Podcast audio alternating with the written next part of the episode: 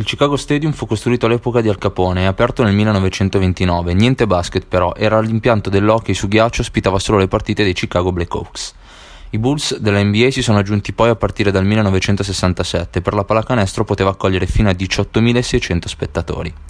Sopravvissuto fino al 1994, anno in cui fu chiuso e poi demolito a favore del nuovo United Center, sull'altro lato della strada, il Chicago Stadium ostentava la sua suggestiva architettura anni 20, caratterizzata da lunghe finestre a feritoia.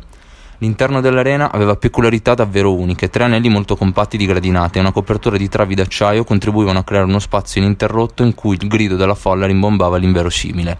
Il livello dei decibel veniva ulteriormente accresciuto da un enorme organo con oltre 3600 canne, tanto che il Chicago Stadium fu soprannominato The Madhouse on Madison, cioè il manicomio della West Madison Street. È stato il primo palazzo con l'aria condizionata, un impianto però piuttosto rudimentale che spesso non funzionava oppure creava una sorta di nebbia interna.